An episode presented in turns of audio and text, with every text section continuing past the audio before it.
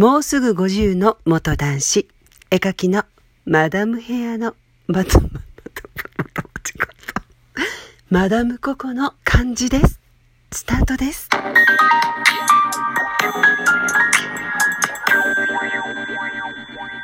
2本目からグダグダな感じになっておりますが、お許しください。それではお便りを紹介していきたいと思います。えー、っと、これは私のメイクについてのお便りというかメッセージです。ご紹介していきます。今印つけましたので、ご本人には読んだよってお知らせが言ってると思います。はじめまして、少し気になったのでメールします。私は長年メイクアッププロデューサーの肩書きで仕事をしていますし、エステシャンの資格も持っています。ほう、すごい。ココさんのメイクでいくつか損をしているなぁと思う部分を大サービスでアドバイスしますね。まず、眉です。はっきり言ってきつく男性的に見えます。石原さとみさんや天海祐希さんを参考にしてふんわり垂直に描いてみてください。それと全体的にもう少しナチュラルにしてみてくださると助かります。もともとのお顔立ちが派手な上に濃い眉、濃い口紅、濃いアイラインで古い印象が前に出過ぎています。コメント欄に千秋直美に似てるとか、松坂慶子に似てるとか、年配者に見えるのはそのためです。これらのアドバイスを参考にメイクをふんわり女性らしい印象にすると、元男性を隠せるし、もっと若作りできます。保証します。素直になって、アドバイス通り試してみてください。素直になって。ちょっと申し訳ないです。笑ってしまって。あの、元男子というのを隠せるしってあるんですけど、まあね、言い訳みたいって素直じゃないって言われそうなんですけれども、ちょっとだけ言わせてください。あの、元男性を隠してるわけではないんです、私。もうすぐ50の元男子って言ってるぐらいなので、もう大腕振って元男子だよ って言ってる感じなんですよ。まあそれにはね、いろいろな理由があるんですけれども、別に自分自身のその生い立ちをね、茶化してるとかじゃなくて、やっぱりそれを前に出すことによって、世の中ね、いろいろな、いろいろなことがあるんですよ。偏見とかね、もう理解はなかなか難しくてもう知ってほしいなっていうのもあるけれども LGBT というとみんななんかちょっと暗い印象とか重い印象でねマスコミでは取り上げられてる部分があるんですね。なんかこう偏見もあるけれどもその NHK さんとかでそれを取り上げられる時とか映画で取り上げられる時に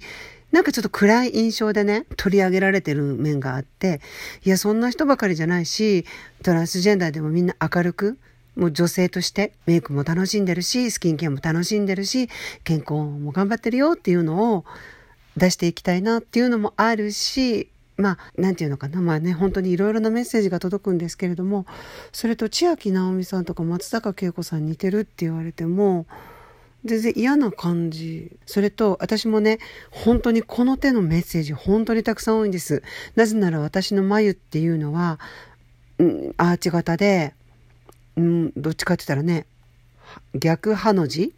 ていう感じなので人相学的にはすごく運勢がいいですって言われる反面すごい男性的ですよって骨格が男性的に見えますよって言われるんですけれども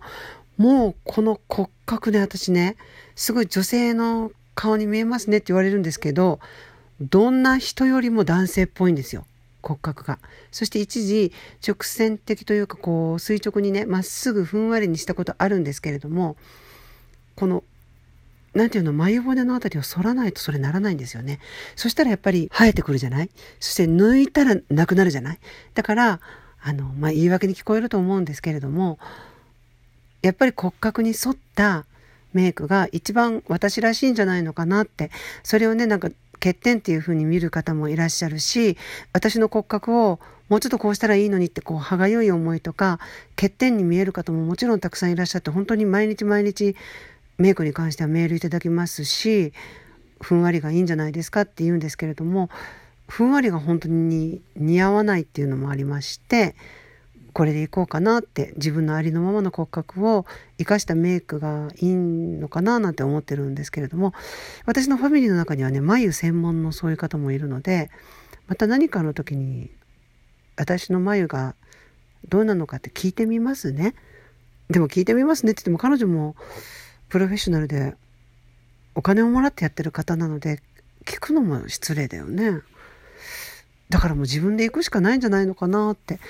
うん、中にはね、こう BA さんに相談しに行った方がいいですよってアドバイスもいただくんですけれども、どうもあの、百貨店がね、苦手で、行くと余計なものを買っちゃうし、結局使わないものをいっぱい買って帰ってくるっていう感じになるんですね。最後に行った時なんて、シャネルで香水買って、ディオールで香水買って、あそこで香水買って、本当シャネルのここをマドモアゼルだけ買いに行ったのに、あっちもこっちもっていう感じで呼ばれて、結局いらない化粧品とかクラランスでもいっぱい買ってランコムで口紅買って未だに使ってないものもあってなんかそこでは似合うって言われてこうですってアドバイスされてでも帰ってその通りすると合わないとかがあるので結局は自分で絵を描いてるのでそれで骨格でねやっていくしかないのかなって自分の骨格に素直になっていくしかないのかなってせっかくねアドバイスいただいたのに大変申し訳ないんですけれどもあのまたいろいろ挑戦してみます。あの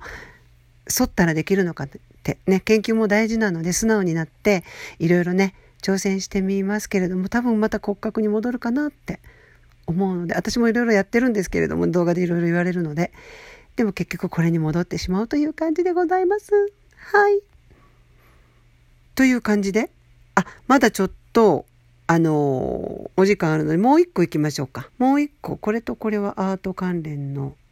ね、にいただいたお便りなので、もう一つ、あ、ちょっとこれちょっとこれ厳しめのものがもう一つあるので、いきますね。このメッセージは匿名さんからですね。あの、先日、勝手にうかさんを取り上げてましたが、それ、ルール違反ですよ。うかさんに許可取ってないですよね。私、うかさんの大ファンなので、数日もやもやしてましたが、やっぱり許せなくて、メッセしました。ラジオ内容が別にうかさん批判でもないし、無名なおばさんラジオだから影響力もないと思うし、やってしまったことは仕方ないけど、今後はちゃんと許可取って配信してください。うかさんも気分悪くされてますよ。もうすぐ50ですよね。私の母の年代の人にこんなこと言いたくないけど、アナログすぎる人が知らなかったで非常識な行動されるのは迷惑です。ネチケットを守ってくださいね。ここはスーパーの井戸端会議する場所じゃないんだからというような厳しいメッセージいただきました。そうなんですか？あの、ラジオトークの規約では別にあの公開されてるものなので、それをそのまま丸パクリじゃなければそれを題材にラジオトークしていいっていうのは、ラジオトークの規約に違反してないので、あの、やらせていただいて、スタッフもちゃんと調べて配信したんですけれども、あの、その配信者さんは許可が必要だったんでしょうか？そして気分悪くされてますよっていうことなんですけどそういう気分悪くなったよっていう配信をされてたんでしょうか？ちょっとその辺まであの聞いてなかったのでもしそうだったら大変申し訳ありませんでした。もしご本人からね、削除依頼が来たら、あの、削除しようかなっていうふうに思います。あの、視聴者さんからの意見だけではちょっとわからないので、もしご本人から、あの、名前出されるの嫌ですっていうふうなメッセージが来たら、あの、削除させていただきますので、もしファンの方だったら、ご本人に、あの、お便りか何かをして差し上げて、お手数ですけど、もしダイレクトメッセージで削除依頼が来たら削除したいと思います。あの、許可は取ってなかったんですけど、ルールの中でやったつもりだったんですけれども、ファンの方の気分をなんかね、不愉快にさせてしまったんだったら申し訳ありません。そしてあの、ね、年齢というかこの無名なおばさんラジオって書いてるんですけれども世の中におじさんもおばさんもいないと思うのでって言ったらまたへりくずになるかななるかな。あのあなたが女性か男性かはわからないんですけれどもあなたもいずれおばさんとかおじさんにもなると思いますしあなたが年齢になった時にねやっぱり若い方になかなかついていくっていうのはそれなりに大変でそれでもまあ頑張ってる方なのでちょっとあの厳しめのメッセージで私も反省点もあったと思いますけれども書き方っていうのをねもうちょっとあの